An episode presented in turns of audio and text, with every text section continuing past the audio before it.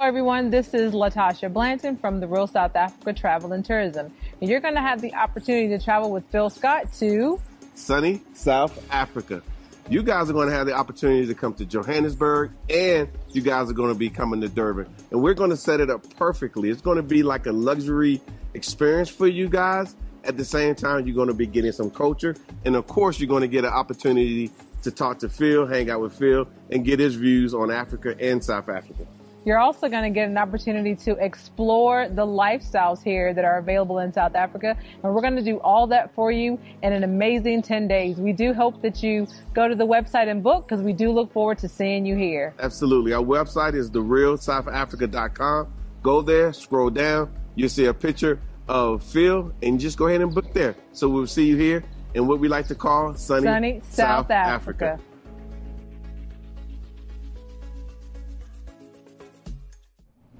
So there's this guy on TikTok by the name of Danny Collins, and I've actually covered a story of his before.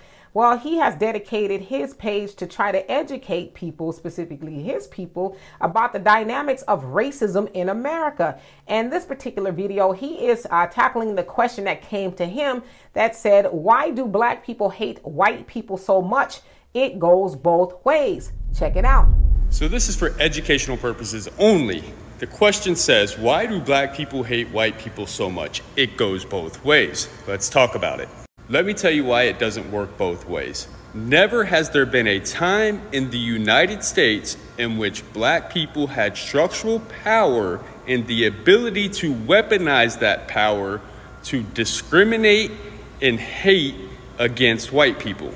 However, there was a period of time, a long period of time in the United States, in which white people hated black people for nothing other than their race and had the power to do something about it.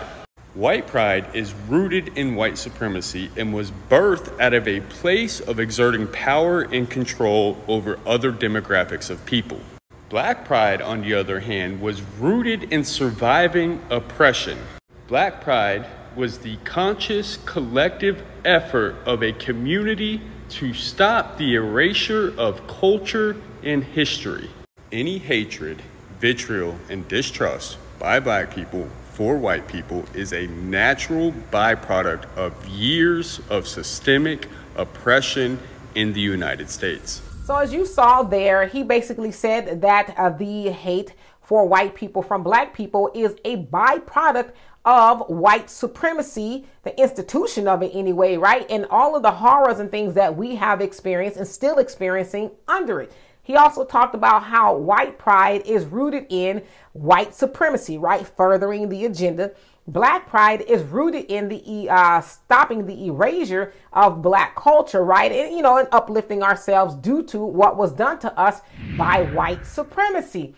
And so I 100% agree with him. Now, in a longer version of the video, he went on to say, well, you know, more and more white people are acknowledging the wrongdoing of their ancestors and what happened to black people in slavery and still happening. But he says they're still doing it. they're still participating in white supremacy and denying um, what is due black people, like reparations and things like that. And so he says, yeah, you can acknowledge it, but to continue it, that kind of erases the acknowledgement of it. It's kind of like null and void. And so, me personally, I love pages like this because, again, it is going to take white people to educate their people about what was done to black people, right? It's going to take them to say, hey, knock it off. It's easy for us to be white supremacists and think that we're all of that. But at some point in time, we're going to have to reckon with what we did. There is a debt that is owed to black people in America. And we are continuing on with oppressing them, right? So it's going to take that message to come from them. And so when I see messages like that, I really like to do my part and say, hey, y'all, look at this.